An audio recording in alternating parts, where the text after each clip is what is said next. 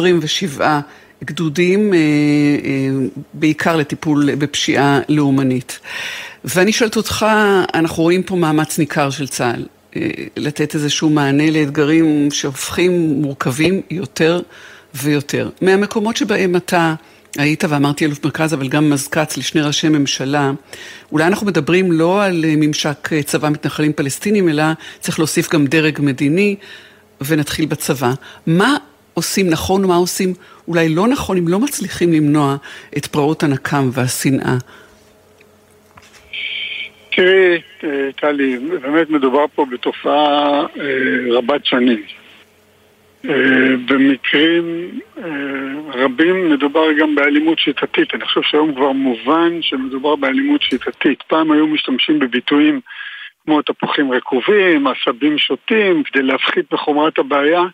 אני חושב שהיום יש הבנה, וזה שלב חשוב, יש הבנה, לפחות במערכת המקצועית, המבצעית, שיש פה אה, נושא שחייבים להיכנס אליו במלוא העוצמה. עכשיו, לאורך השנים נעשו הרי פעולות, אה, מאז אה, טבח במערת המכפלה הקימו את מחוז ש"י והקימו יחידה למניעת פשעים לאומניים במחוז אה, ש"י יותר מאוחר ושופרו כל מיני הסדרים ונהלים, אבל, אבל באמת באמת לא חל שיפור משמעותי באכיפת החוק נגד פשיעה לאומנית יהודית, שממש הפכה לתופעה אה, של שגרה והיא מאוד מסכנת אותנו.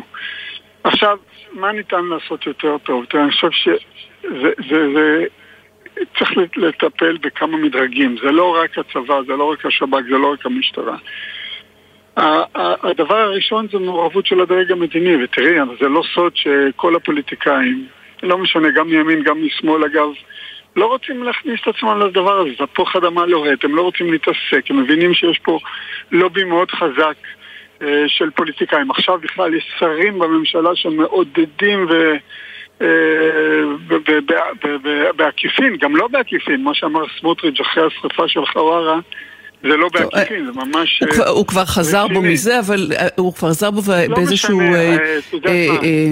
ציוץ לאחרונה, הוא אמר גם שאין לקחת את החוק אין, אין לקחת את החוק לידיים, עם זאת כן, ניכרת איזו הבנה למניע, לסנטימנט שמניע אנשים אה, לפעולות האלה. כמובן, תראה, הרי, הרי ברור שהצבא, אה, הדרג המבצעי, מה שאתה קורא, גם ברמה המבצעית, שזה גם מה שעולה מהודעות אה, דובר צה"ל, ש, שזה מפריע לשמירת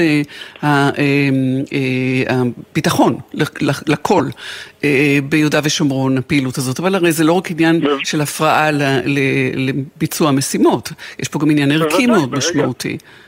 ברגע שאתה צריך להשקיע כזה סדק בפעילות מניעה של אה, אלימות של יהודים, שצה"ל נמצא שם כדי להגן עליהם ועושה את המיטב, וצה"ל נמצא היום כבר במהלך של אה, שנה וחצי של מתקפה, במיוחד בכל אזור צפון השומרון, ידיו מלאות עבודה.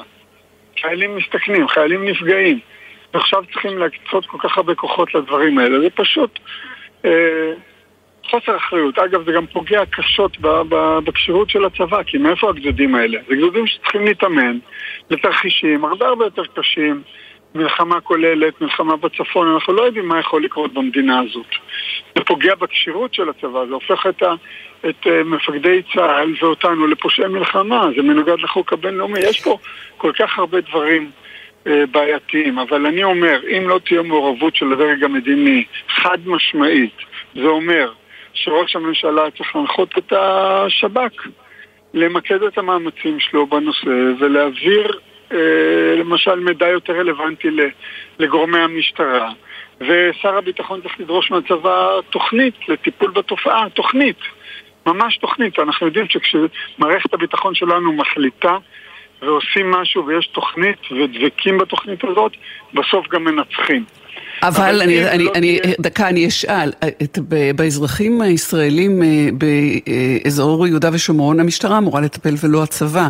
הצבא צריך פשוט להיות נוכח בשטח ולמנוע לא. את, את, את, אה, את, את, את הפרעות הללו משעה שהוא שם, ולאפשר, אה, הוא הריבון בשטח, לאפשר את החיים שם. אבל לצבא יש את האחריות הכוללת, והמשטרה פועלת מכוחו של אלוף פיקוד המרכז, שהוא המפקד הצבאי. ואוכלוסייה פלסטינית, על פי החוק הבינלאומי, אוכלוסייה מוגנת, צריך להגן עליה. Mm-hmm, mm-hmm. ולכן בסופו של דבר זו אחריות של צה"ל, שצריך לסנכרן את כל הכוחות ואת כל הגורמים.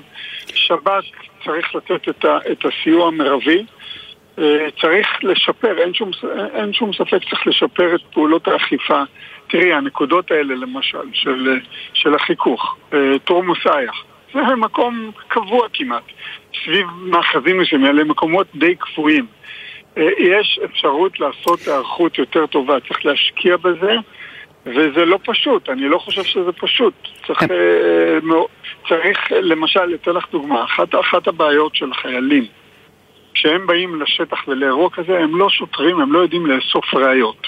בסוף נאמר שאפילו עוצרים מישהו, מגיעים איתו לבית המשפט, הם לא, אין להם שום ידע מקצועי באיסוף ראיות. שם צריכים... כלומר צריך שיתוף פעולה יותר, יותר uh, הדוק. אני, אני, אני רוצה רגע... צריך שיתוף פעולה יותר הדוק, צריך יותר שוטרים, צריך את uh, פלוגות מג"ב להשקיע יותר במקומות האלה. והנה, אה. תראי, מה רוצה לעשות בן גביר? הוא רוצה להוציא את פלוגות מג"ב מיהודה ושומרון, כן. הנה האג'נדה הנסתרת, כן?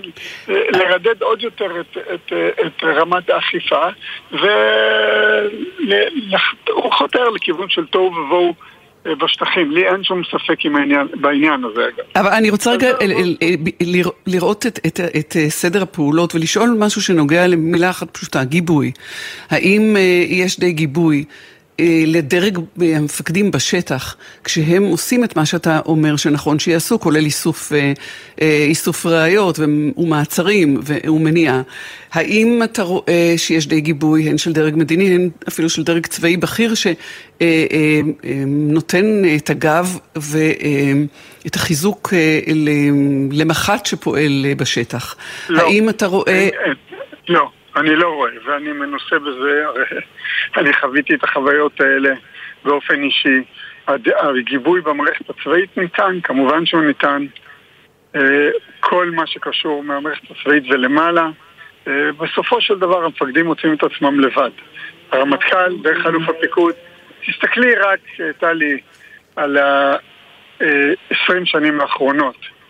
לאיפה הגיעו אלופי פיקוד המרכז, בשיבוצים במטה הכללי, ותביני שבסוף יש פה אה, אה, גוף מאוד מאוד חזק שמשפיע בממשלה, בכנסת, בקבלת ההחלטות, ואם אתה לא מיישר קו עם אה, גורמים מסוימים בהתיישבות היהודית ביהודה ושומרון, אז הם יודעים לגרום לך נזק, הם מפגינים ליד בתים של מח"טים, ראינו מה הם עשו היום למח"ט בנימין עם כל הכרזות mm-hmm. וכולי, זה בן אדם שעובד 24-7 365 יום בשנה, לא רואה את הילדים, לא רואה את המשפחה, מסכן את החיים שלו בשביל להגן עליהם, ומוצאים עליו כאלה כרזות, ומי יודע מה עוד.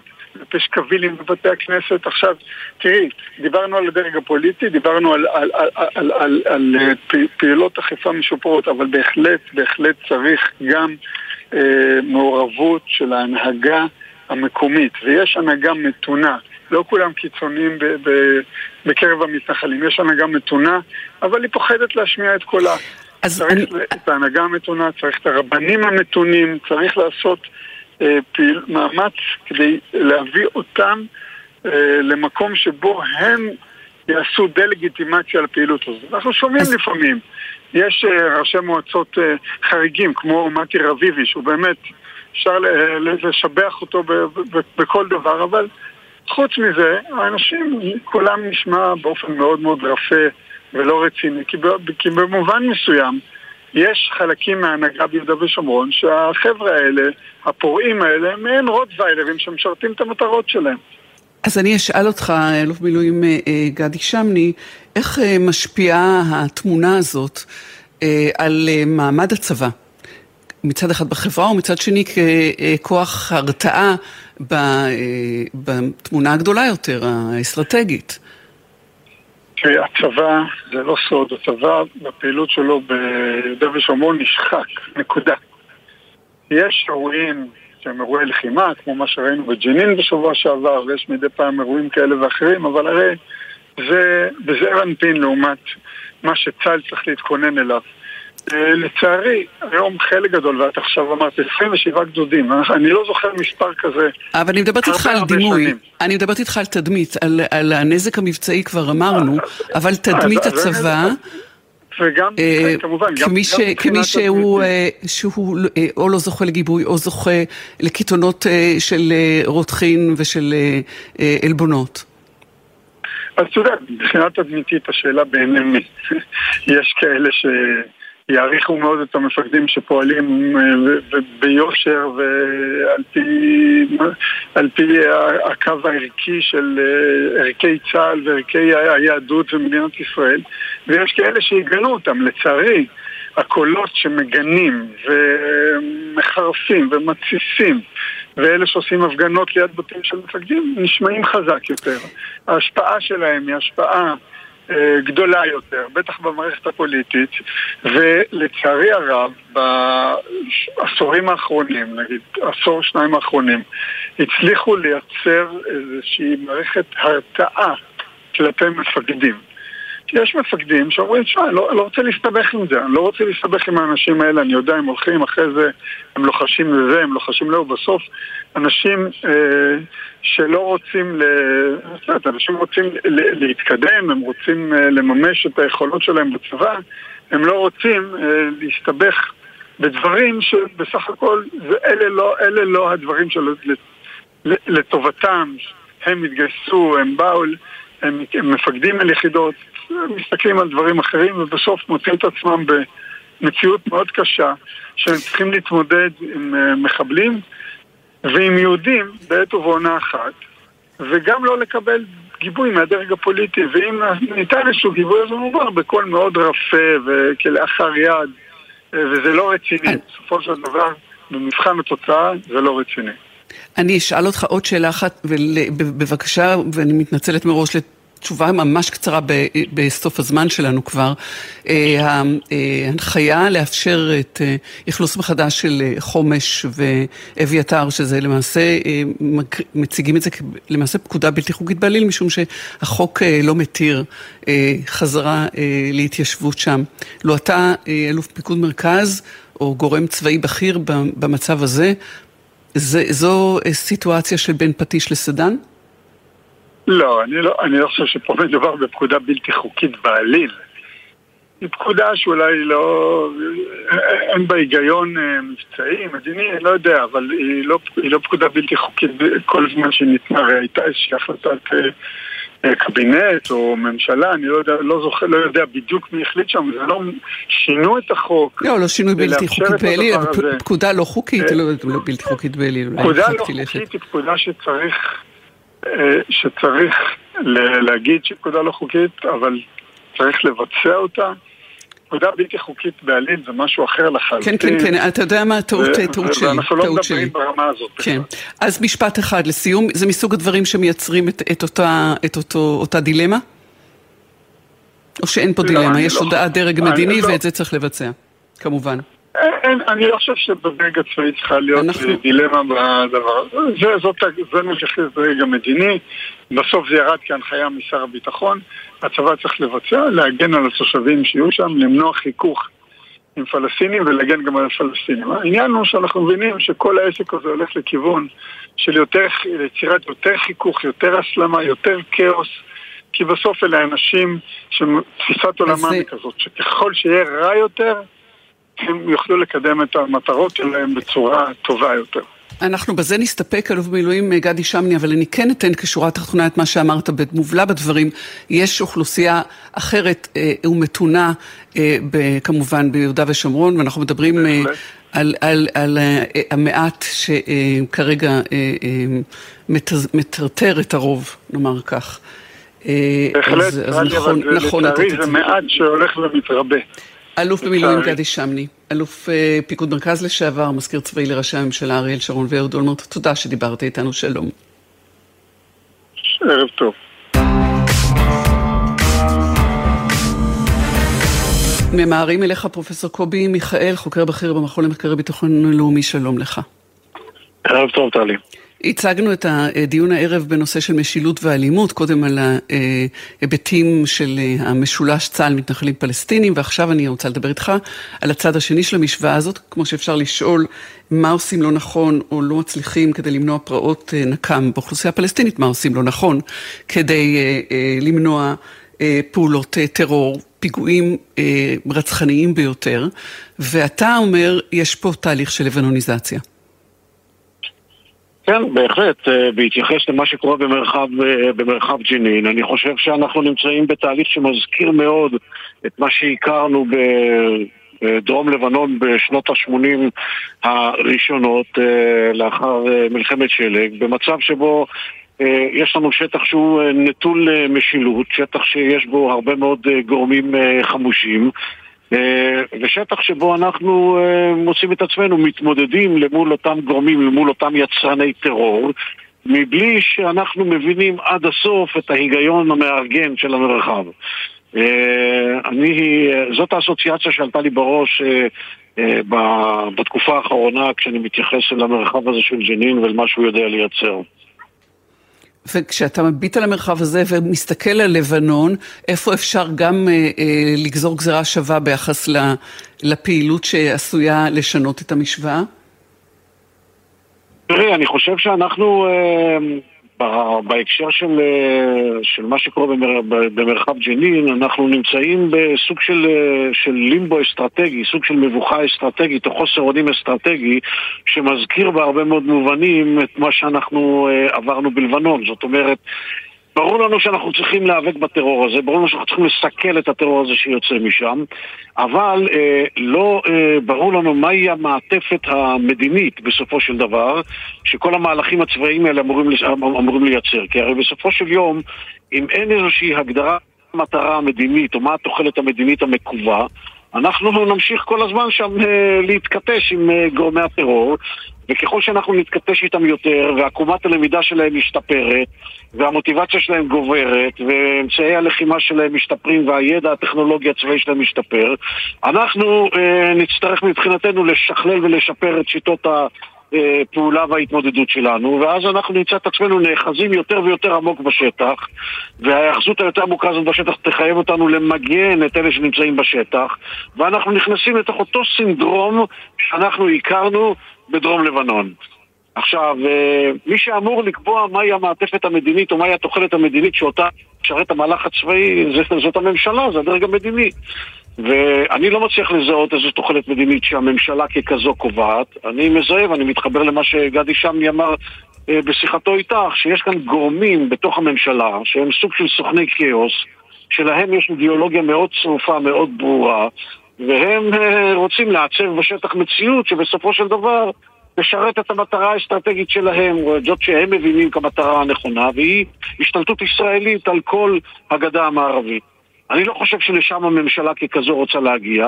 מאידך גיסא אני לא מזהה כיוון אחר שהממשלה הזאת מסמנת. ולכן כל ההתבוססות הצבאית שלנו שם, גם אם יבוא מבצע צבאי, אה, לא בטוח שהיא אה, תוביל אותנו למציאות טובה יותר. הרי אחד הדברים שאתה נוגע בהם, עניין אה, היעדר המשילות אה, באוכלוסייה הפלסטינית, אה, חולשת, חולשת הרשות. כן. ובהקשר הזה באמת זה מאוד מזכיר את לבנון.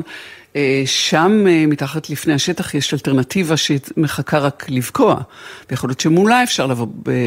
לידי הסדר. בהחלט, אבל בשביל זה צריכה להיות ממשלה שמחליטה שזה הכיוון. אנחנו הולכים עכשיו למבצע צבאי בג'נין, תכליתו לנקות את מרחב ג'נין מתשתיות הטרור שלו במטרה לאפשר לרשות הפלסטינית לחזור לג'נין לשליטה אפקטיבית וכל זה אמור להיות איזושהי פלטפורמה שתכליתה להוביל לחיזוק הרשות באופן כללי, לשפר את משילותה, את אופן תפקודה וזה אמור להוביל אה, או לייצר איזושהי פלטפורמה לאיזשהו תהליך אה, מדיני עם הפלסטינים, לא מדבר כרגע במונחים של אה, הסכם קבע או משהו כזה, אבל, אבל זה לא מה שהממשלה הזאת חושבת.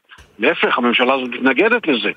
אבל זה בסדר גמור, היא יכולה להתנגד לזה, אבל מה האלטרנטיבה? מה היעד שאתם כן שמים? זה אה, לא ברור לי. וכשאת מדברת כן. על הנושא של משילות, טלי, אז זה לא יכול שלא להתחבר ל, ל, לשיחה שלך עם גדי שם. כאן הרי מה שנקרא אפקט מראה, מדברים על היעדר משילות פלסטינית, כאילו משילות שלנו כן קיימת בשטח. הרי מה שמתרחש שם בשטח הוא, הוא אסון בעיניי, זאת אומרת כל ההתנהלות האלימה והטרוריסטית הזאת של הפורעים היהודים, במה היא נבדלת מן הטרור הפלסטיני?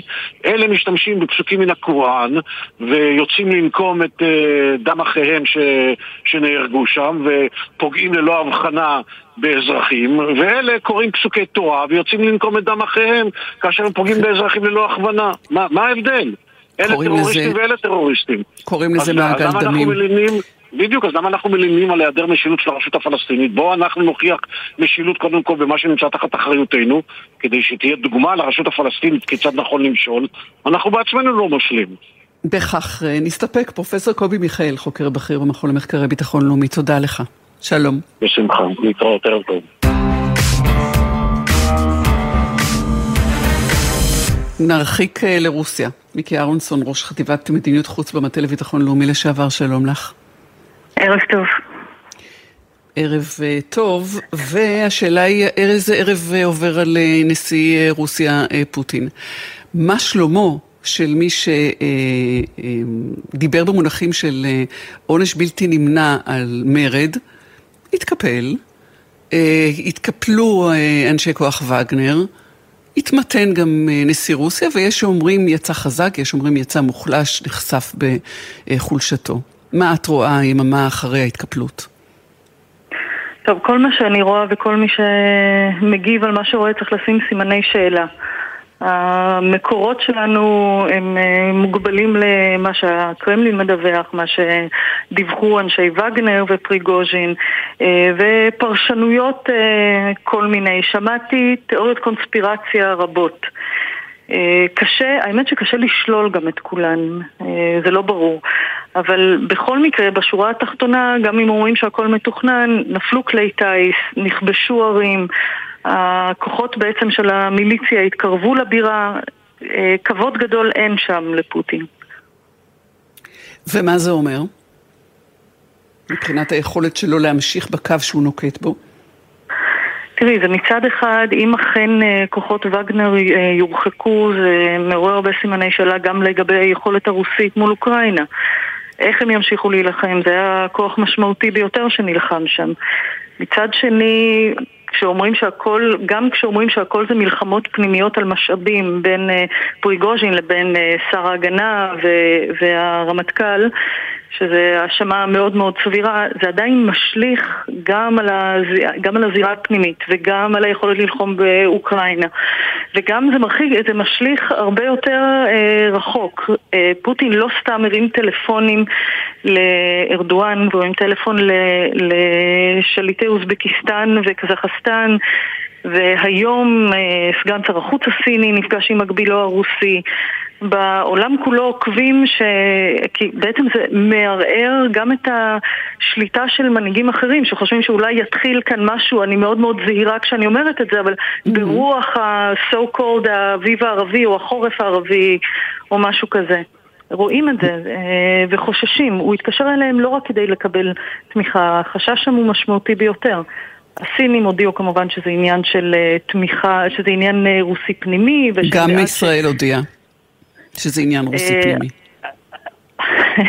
אם יש משהו שאנחנו לא רוצים להתערב בו בצורה אקטיבית, זה הדבר הזה שבין אה, פריגוז'ין לפוטין ואנשיו, אין ספק. ולכ, ולכן ההודעה הזאת.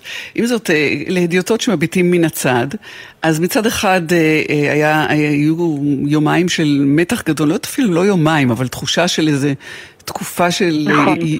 איזה כמה שעות קשות מאוד עם אה, תחושה שהעולם אה, הולך להתמוטט, ואיזה אנטי קליימקס בסוף, שהוא אה, משאיר יותר סימני, כמו שאתה אומר, סימני שלה, אין שם, אין פה סימני קריאה, וניסיון להבין או את יודעת מה, אני אגיד אחרת, התחושה היא שיש מאחורי הקלעים ויש את המאחורי, מאחורי, מאחורי הקלעים, משהו מסתתר שם מאחור ואנחנו לא יודעים לפענח מהו. אין ספק שאת צודקת, ומי שכן נותן הסברים אה, יש ציטוט למשל של אה, גורמים אמריקאים בכירים שאמרו שזה כל כך לא הגיוני שפריגוז'ין נסוג דווקא כשנראה שהוא, ולמה הוא בכלל יצא לאירוע, שהתיאוריה הייתה שהוא התנהג לא ברציונליות אלא באמוציונליות. עכשיו, mm-hmm. לייחס לאדון הזה אה, פעילות מתוך רגש, נו, אה, אפשר להגיד שלא מבינים את ההיגיון, אבל אה, אני חושבת שזה הנחה מאוד מאוד מופרכת להגיד שהוא פשוט לא יכול יותר היה ויצא ככה, יצא לדרך. אה, נגד פוטין אפשר להרים את הראש פעם אחת. אם זה לא מתואם איתו, האיש מסומן. אה, אני לא יודעת כמה טוב הוא יישן בלילה מעכשיו. ולכן זה, זה נראה לי קצת ההנחה היא שהוא לא, שהוא לא, שהוא לא יישן טוב. אבל השאלה גם נכון. אצל פוטין מאחורי, מאחורי, מאחורי הדברים. תראי, אומרים בין היתר שצריך, הרי המצב באוקראינה מאוד לא מזהיר מבחינת הרוסים בלשון המעטה. אה, פריגוז'ין יצא בהצהרות אה, מרחיקות לכת על, אה, שבעצם פוגעות בנרטיב הרוסי, הוא אמר האוקראינים בכלל לא עשו שום פרובוקציה, המלחמה היא יוזמה של אוליגרכים וגנרלים מושחתים שפועלים למען האינטרס שלהם. אלה אמירות מאוד קשות, אבל זה אומר שאפשר להאשים אולי את האויבים שלו, את הרמטכ"ל ואת שר ההגנה, בכישלונות באוקראינה. שוב, אי אפשר להתעלם מזה. יש, יש כל כך הרבה חלקים שנעים שם בזירה הזאת, שבאמת לחבר אותם זה הכל על בסיס ספקולטיבי. אין אף אחד שיש לו עכשיו את כל העובדות. אין את, אה, לאף אחד את העובדות, אין לאף אחד את התשובות, ולמעשה אנחנו בחזרה למקום שבו היינו. אה, עם המבט לאוקראינה, המחשבה שלרגע צצה שם איזה תקווה למהלך, איך את קוראת לזה, אביב עמים, ולאיזה ישועה שתבוא דאוס אקס מכינה, זה לא קרה. זה לא קרה בינתיים, אבל אין ספק שזה לא חיזק את uh, מצבו של uh, פוטין שם. א', זה מראה שוב כמה, כמה קל בעצם לפעול בתוך רוסיה עצמה. הם הפילו כלי טיס, נכבשו ערים, זה, uh, זה לא ייאמן. ובעצם זה כן ייאמן. ושוב, אם הם יאבדו את כוחות וגנר באוקראינה, אם הם לא יילחמו באוקראינה, אז על מה יסמכו? על הצבא הרוסי שמקרטע לחלוטין. אה, ולכן זה, יש כאן, האוקראינים בהחלט אה, יושבים מהצד ומחככים ידיים בהנאה ובצדק בגלל, אה, בגלל מה שהם כן. רואים. מה ש... אמ, מה ש... כן. משפט סיום. כן, בואו נחשוב על השלכות לישראל, הרי אנחנו במרכז העולם. בדיון, בש... בדיון הבא שלנו קבענו. המשך יבוא, מיקי אהרונסון, ראש חטיבת מדיניות חוץ במטה לביטחון לאומי לשעבר. נמשיך מחר.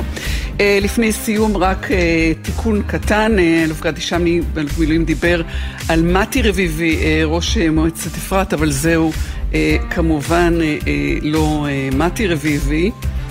אלא, אה, נו, עכשיו ברח לי השם שלו. בחסות ACE, המציע את ACE and Move. שירות חדש להובלות דירה. וגם שוברים בשווי אלף שקלים למימוש בסניפי ACE. פרטים בסניפים ובאתר. כפוף לתקנון. מה נשמע, נשמע, סוף השבוע.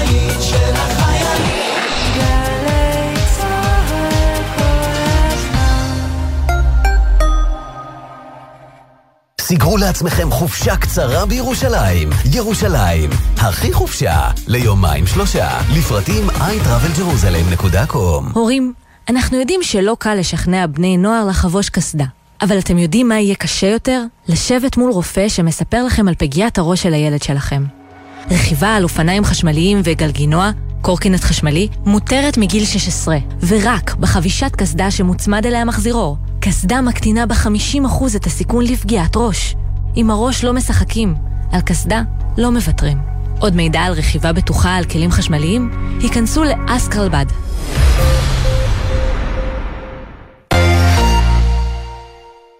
גולנצ'יקים, לציון 75 שנה להקמת חטיבת גולני, יש לי מטח והקשב. שתיים, שלוש! הקשב! מגזין החיילים של גלי צה"ל יורד לשטח, והפעם בשידור עם חיילי גדוד 51 ממחנה צנובר ברמת הגולן. שלישי, תשע בערב, גלי צה"ל. שלום, כאן יואב גינאי. המוסיקה ברדיו גרמה לי להבין מגמות בחברה שלנו. הסרט האחרון שראיתי בקולנוע לימד אותי על הכלכלה שלנו. והצגת התיאטרון האחרונה שעלתה לחצה לי על הנקודות הכי בוערות במדינה. כי זוהי תרבות, המראה הכי חדה לחיים שלנו. ולכן, בכל שישי בבוקר אני שואל, מה יהיה בתרבות? מה יהיה עם יואב גינאי? שישי, תשע בבוקר, גלי צה"ל. אתם מאזינים לגלי צה"ל.